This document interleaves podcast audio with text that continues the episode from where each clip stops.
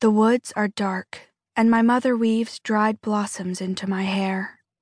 They have to be dried because there hasn't been a flower in over a year. Not since the darkness spread, veiling our valley in shadow.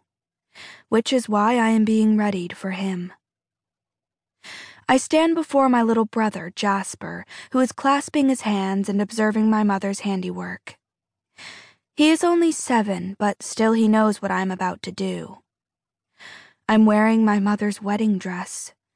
I was surprised it was such a perfect fit, for I am seventeen and she was twenty when she wed my father.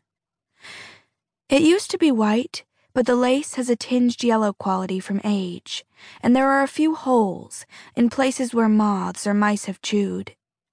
But it's good enough, and we aren't people who need much. Mending the holes would be too much effort when I'm only going to be in the dress for a short while.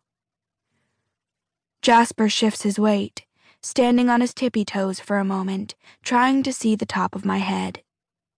My mother has twined my blonde curls in the front, reaching behind my skull like a circlet. I smile at Jasper. Does it look pretty? Jasper nods. He is distracted by a knock on the door and moves to peer out the window.